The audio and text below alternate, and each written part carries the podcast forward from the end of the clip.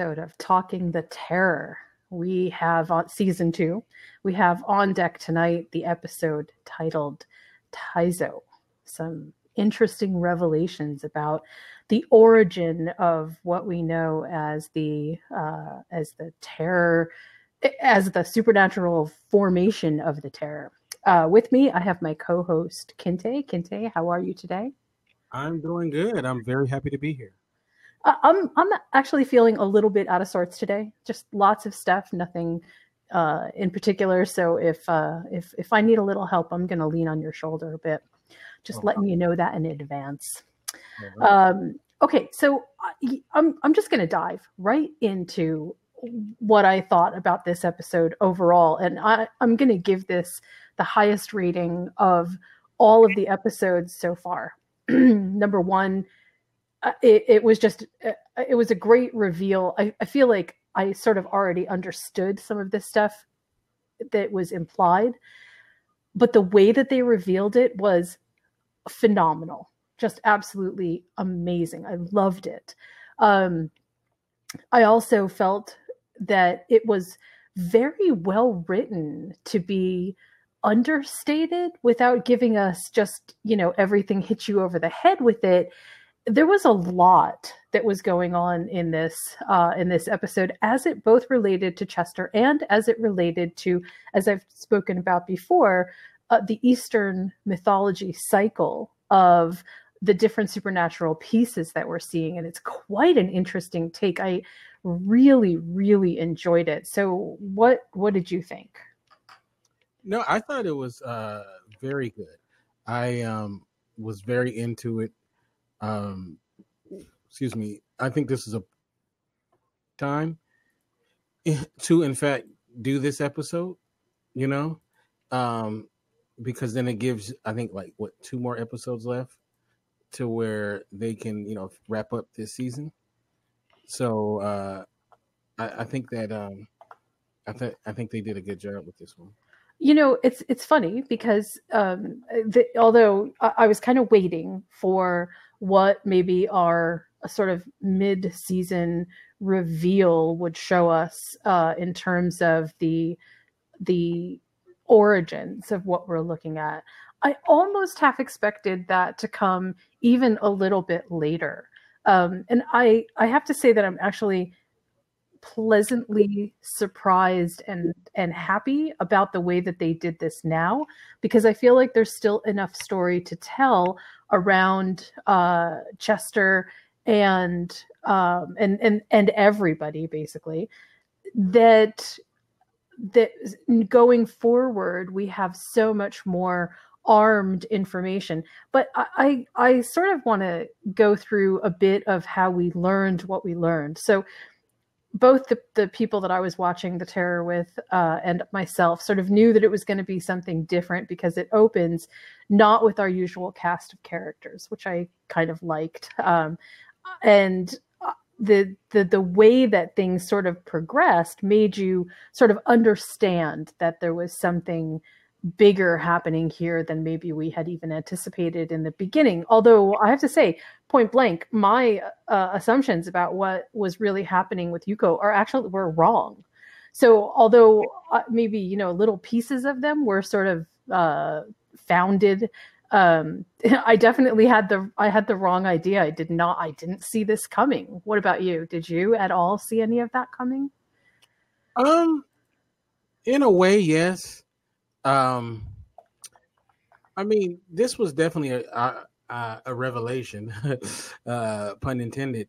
Um, and I thought it was very impactful, and, and, the performances were amazing by the actors actors involved. Um, so I don't know if I was really like surprised, surprised, but it, it definitely was one of it, one of the better episodes, if not the best episode. Mm um, even if I were or was not surprised, I still enjoyed it quite a bit. From a production standpoint, just you know, because I always have to sneak that in there. Um, what did you think about how the how the episode itself was produced? Because I had some sort of wow moments in this episode. Yeah, it had very striking visuals. It uh it you know it, it very gave the aesthetic of it was awesome as it has been all season. So that that never was one of the the, the show's issues, and um, I I just think that they did a great job with it. I um I mentioned to the people that I was watching with that I felt like I was in the beautiful serene garden that uh, Kill Bill takes place in. Uh, and you know, and there's just this sort of juxtaposition between the absolute horror that you know is going on as the backdrop and the serenity and beauty of the Zen garden. And and it was uh, there, there was something so uh, interesting about that in particular that I wanted to go back and look at it again and again. And some of those those uh, standing shots, so it makes it look like it's out of uh, like a postcard almost. I mean, it's just absolutely gorgeous. But underneath it, uh, oh, well, let, let me let me sort of go backwards here.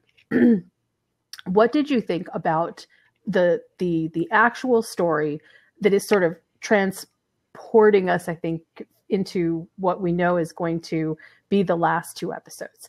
Um, we have Yuko, right, who is at this point still, as far as we know, at the end of this episode, able to get through that portal.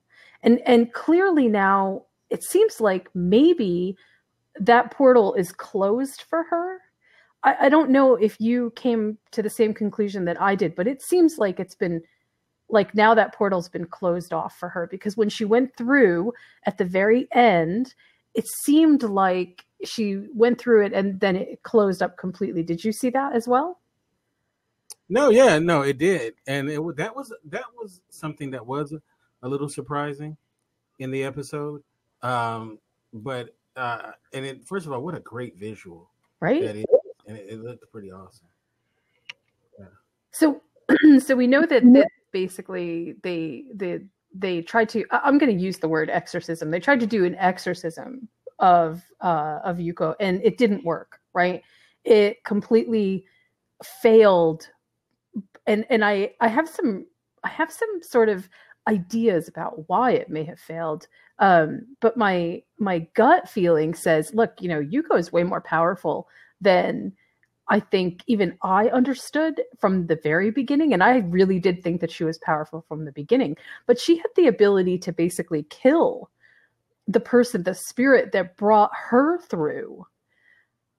And and then take over that entire uh, place and then go to find Chester. It also explains why Yuko was so absolutely adamant about having Chester's children because only her blood can make it through that barrier.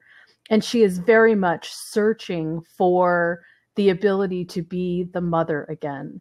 I, there's there's there are so many different complex layers of things that were happening there that it was I think easy to overlook the very human um, and deeply sad story of what happened to Yuko why she was so ostracized and then what happened to her as a result. But the other piece of that is Chester's mom and dad are also caught up in the middle of all of this. And, you know, I, I've heard on multiple fronts. One, well, of course they should have told him. Why didn't they tell him?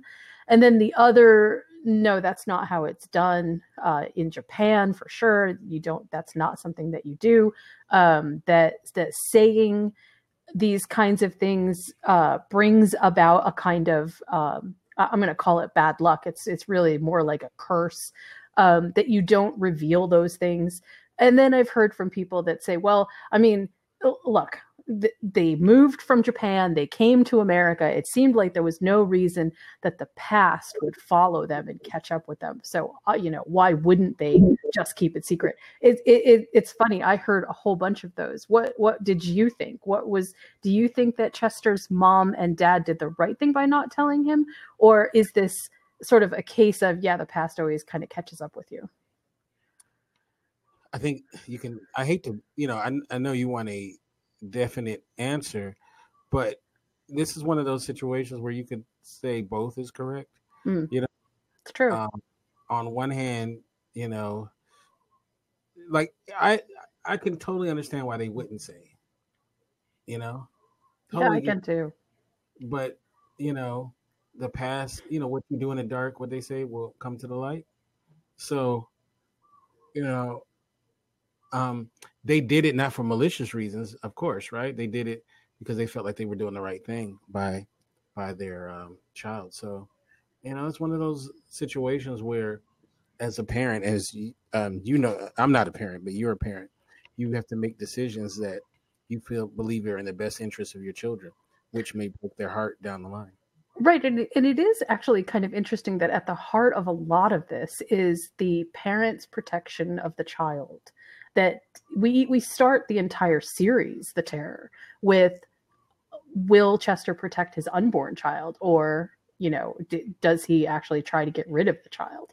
And what I find fascinating about all of this parental protection is the there are so many little elements along the way that don't really at least I don't feel like they're being judgmental as much as they are being uh, very they're they're being cast in a light of th- there are things that happen as a result of your choices and those consequences whether you think that you understand them all or not may be really big and so be careful of the choices that you make. And again, it's not, I don't think it's judgmental as much as it is, hey, you know, there's a lot of different ways for these things to turn out. And I feel like we kind of got a little bit of that with Yuko in the uh in the brothel where she was kind of counseling Chester. I, I feel like we got some of that. Uh, it, it- there's just been so many little pieces like that. And also uh, in this episode, when we had uh, uh, Chio, where she basically she's the one that brought Yuko in, and she also had some very interesting things to say about choices, the choices that Yuko had made, the choices that uh, that were made on behalf of her. These are all things that play into your life, and it's not you can't run from them. You can't escape them. I I, I sort of love that about this. Um, I, I I I also wanted to get your sort of opinion, I guess, on what. How did you think that that interaction between Yuko and uh, Chio played out? Um, you know, one thing I, I thought though about the way that it played out was that, you know, through this whole season, we've been basically waiting for this episode in a way. Right? Right. So this is um not the penultimate episode, but it's it, it's uh kind of you know you can almost say it is the penultimate episode two if you count if you think of the last two as like the finale right? One big finale it's it kind of feels like it. So getting that the way that you know getting this moment um i think was huge because you know as we only have two what two episodes left right Yeah, there's only two episodes left. um this was perfectly placed this um you know that scene and i felt like that it lived up to kind of where i i felt like it was going like didn't you feel like it was going there the whole season I, I you know, it's funny. Of course, I I think I did really think that this was sort of where we were going to end up. However, what I was surprised about was how little um, sort of foreshadowing I was able to pick up on that really came to fruition. Um, that, and I think a lot of this has to do with something I said very early in our podcast, uh, it, back in season or in uh, episode one or two, which is I'm not equipped to sort of understand and extrapolate the mythic structure of Eastern superstition, of Eastern legend, of Eastern uh, stories as they are told, even though they are told to a Western audience. Um, because we still have a lot of Western cues in this uh, in this series too. I mean, there's plenty for us to sort of, you know, sink our teeth into for sure. But the but there are quintessential aspects of this which are definitely very Eastern, and they don't always line up with my okay, this is what I think is going to happen. So while I totally believed that we would get to this supernatural revelation where obviously we knew something was going on very early, but where we would see sort of what was really behind the scenes. I don't know if I really expected for it to be quite like this. I mean, there was the stuff about the babies, and yes, Yuko wants the babies. Why does she want the babies? What does this kind of mean? I don't think that I would have guessed that Chester was actually her child. Um, I, I I just don't know. And I also feel like Yuko has been extremely hostile, not just to Chester's dad, but also to some of the other men. And whether that is because she just basically, you know, has a basic uh, a real difficulty now with any man, or because somehow they were also peripherally related. I, I don't know. Did you catch any of that? No, I mean I got to give you credit because you really see things that that I hadn't seen. So um, no, I didn't. Well, the the other the, the other thing that I think is kind of important is from the shapeshifter uh, part of the story, the yurei, right? Right. What, I think is important for us to remember is that in some ways the yurei have a, a kind of um, there's a kind of strong correlation between what is happening in the terms of their scope of power and what is happening in the world at large because i think that the it would be a mistake for us to now just pick up on the idea that this is just a completely supernatural story and you know because the backdrop of all of this is the horror aspect of the real world and the japanese internment camps and what is being done to these people. Whole cloth just because they were japanese not having done anything wrong at all. And the, there is some kind of almost um, visceral connection between the stories that kind of it, it transcends the worlds and yet at the same time it feels like we have two very separate pieces running um, so that you know not everybody who is touched by chester is actually touched by the supernatural part of the story but everybody who is in chester's world is touched by the horror of the real life events that are taking place right does that make sense makes perfect sense and so I think in that way, the terror becomes kind of uh, an, an interesting story on multiple levels. And, and it's easy to see why people think that it works too slow. But I also feel like that is sort of the that that's a quintessential aspect of telling a tale that that has so many different levels. I I don't know if necessarily this is like, you know, okay, this is the best story that to to give people to say, hey, you know, you should go watch this because there are so many different pieces involved. But if you can really dissect it, it's actually quite good at the core. And I know you and I have had our sort of disagreements about whether the the show works or whether it doesn't work. But and I keep thinking that actually it was last episode that was the pivotal turning point, not this episode. This episode was great as an as an explanation. But I think that it was last episode that things became sort of the turning point. Like, I'll give you an example. Uh, of all the questions that I sort of have in my head, the biggest one is why did you go have to travel in that duffel bag in order to get to Chester. Where did, or not where did, why was that necessary? Hmm. Was it because she was closed off from that portal world? Or was there something else happening there? Because remember, when she meets up with Chester, the, the end of last episode, um, the, the last episode before Taizo, um, it it actually was her in the most grotesque form because she was basically almost decomposing. And I keep wondering why was that necessary if she had this other world to go back to where it seems like she could heal and regenerate, right? Does, do you know what I'm saying? Yeah. Um, do you think it's purpose or that just was like a cool ass visual?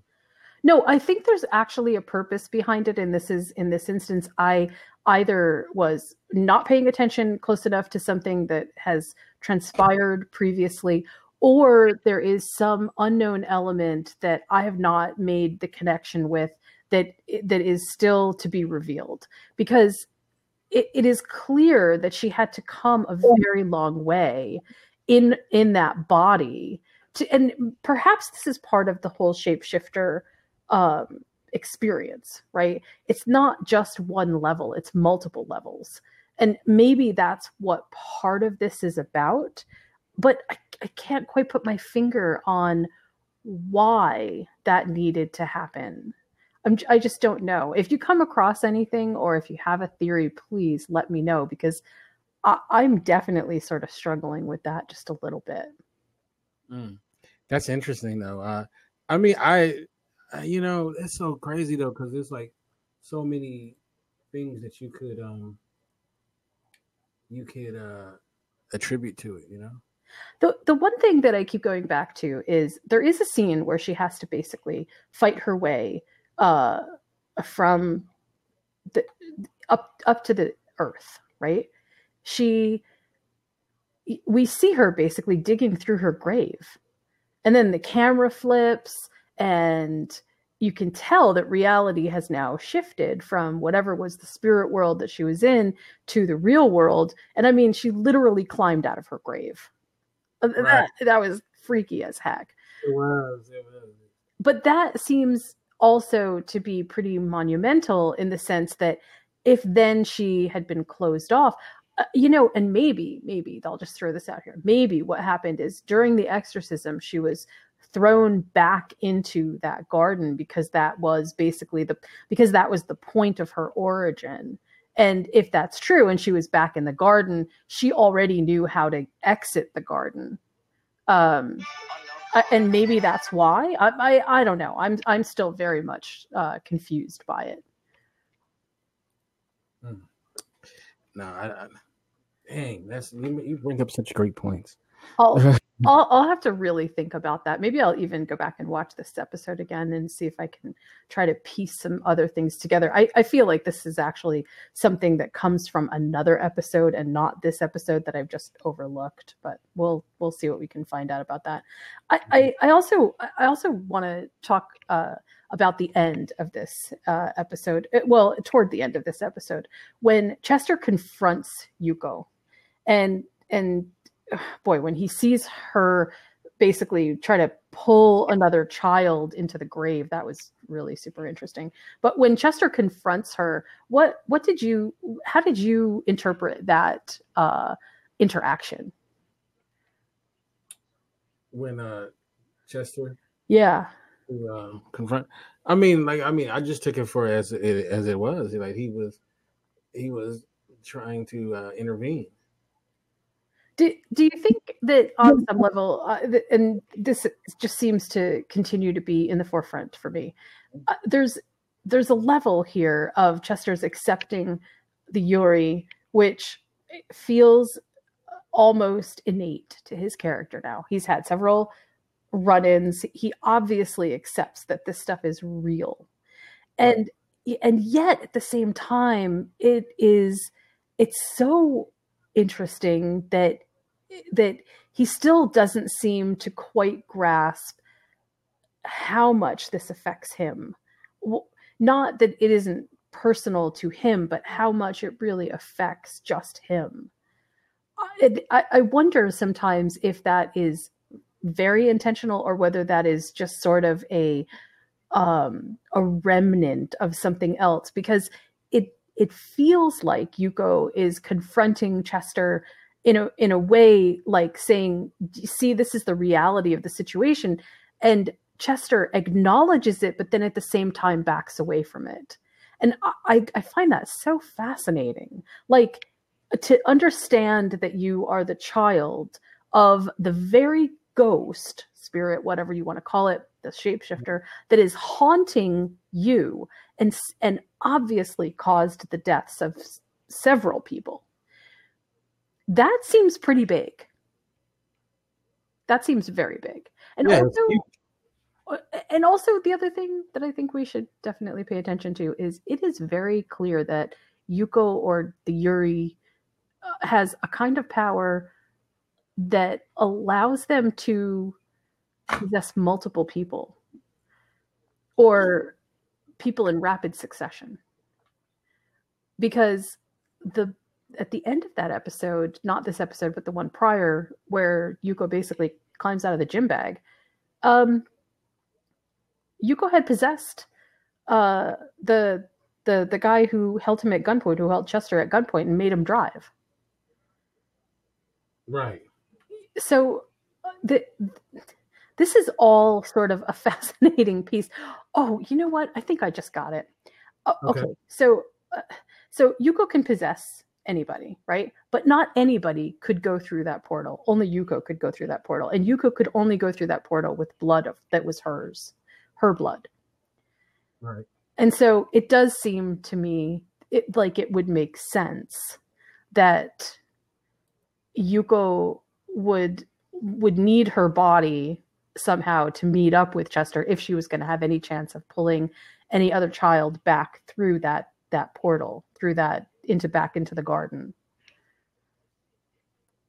Because i kept thinking why does she even need her body? If she can possess multiple people why does she even need her body? But that is why because only she can get through that uh that portal. And now that's gone. Now that world seems to be gone for her Yeah. am i wrong or it, Oh, no, you're right. You're right, and it's almost like she's displaced. Yeah, right now now i feel like she's you know completely discorporal i mean like there's something maybe even Part of her thing is that she wants to get back to there. I think, see, I think that part of the reason for her telling us over and over again, I am a mother, is that that is the only identity that Yuko has left. The only identity that she has is I am a mother. And, and it explains why she cannot hurt Chester. And it explains why, even though she can hurt anybody else around Chester, she cannot hurt Chester's blood it's the reason that she didn't want the uh the the midwife lady to give uh Luz the the the potion that would uh bring on an abortion. We don't even know if whatever was in that might have if it maybe it wouldn't have even worked in the first place, but we know that Yuko was punishing her.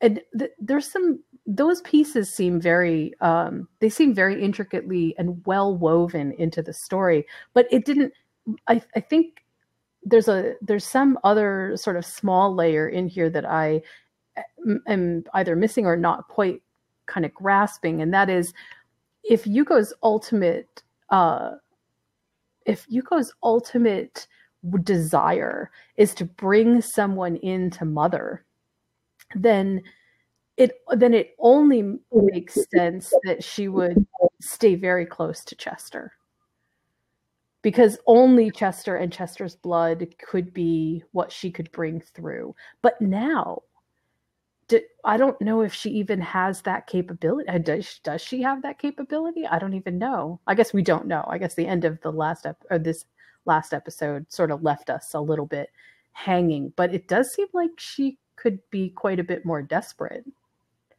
Yeah, and it's going to just escalate as this story goes along. I, I I don't know uh, that sometimes I think telling a story on multiple fronts is uh it can be very confusing. And so while it can also be done right over, you know, a, a successive series of episodes, there is a little bit of a rushed nature to having uh, eight episodes and telling such a sweeping story. It's it's actually very daunting when you think about it.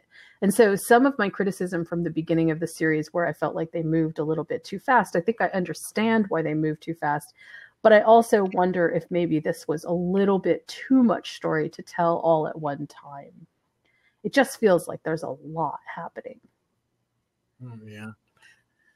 It's quite a bit. I, I don't know, man. I, we'll, we'll have to see how, how this all shakes out, but it's going to be exciting. So I wanted to ask you one more question before we try to wrap up uh, this episode here. And that is from your perspective, do you feel like the do you feel like the connection between the spirit world and reality is clear enough for just about anybody to sort of understand it or do you feel like it's too blurry? I think it's i don't know about too blurry but it's somewhat blurry. So i don't know like i think that's the the problem with this whole season is that it is uh it just you know um i don't know that it people can follow it like maybe other shows you know that they love. Well I, will I'll say this. I i personally really love all of the different places that this series is going. There's mm-hmm. so many sort of uh, depths and layers to explore and things to sort of go back and take a look at and understand and I mean, they did some very masterful storytelling in this. There's no doubt about it. Where I think that it needs a little bit of improvement in terms of how it is perceived going forward is there is there's a sense I think of um, story clutter. That is, things are important, but they don't get the attention that they deserve because we are so quickly on to whatever the next thing is or distracted by something else that's happening. And if you want to pay attention to what was sort of important about some of the uh, of the past events, if you now go back and watch episode two, three, four, and five, you'll see a lot of things which will make sense because they revolve around Chester's mom and dad not having all of the information about Yuko to begin with. Um, and and not knowing some of the stuff that happened, but also in just sort of the general keeping secrets from each other, which all of a sudden those things sort of stack up and make sense. But it now it takes a lot of retrospective understanding as opposed to people being i think used to and, uh, and comfortable with a, a, slow reveal but a very detailed reveal. So uh, you know for audiences I, I don't i just don't know if the if this works in the way that they maybe would like it to work. Um, but i think it's got that potential right? Do, do you know what i'm saying no i mean it, this show started out with so much potential, you know, and I think some in some ways it's kind of, it's um wasted, you know. Um, but you know what? Um, I'm glad that they made this. You know what I mean? Well, it, I think I, I think the effort to create something different was not a bad one. It was phenomenal, but th- but there is also I think maybe a cautionary tale going forward for shows of similar caliber. Mm-hmm. Look, if you want to tell this kind of story, unfortunately, you are going to need to be a little bit more, or I should say, a little bit less opaque about your storytelling. And perhaps, you know, counterintuitively, try to throw things in that are a bit more transparent because I don't feel like after talking to people who watch this show that they really get what's going on. It, it's it, it's like if I point it out to them, they'll say, "Oh yeah, I pointed out to somebody that the whole point of having the garden with the sands that are basically, you know, the corrupted sands is this is the only path that you can be on." This is your true path. And in Eastern philosophy, that's a big thing. Being on the path is a it, it's a it's like a, a huge metaphor for a lot of other philosophical pieces. And uh, you know, when you say that to someone, they'll go, "Oh yeah, I totally get that. I see that. I see that."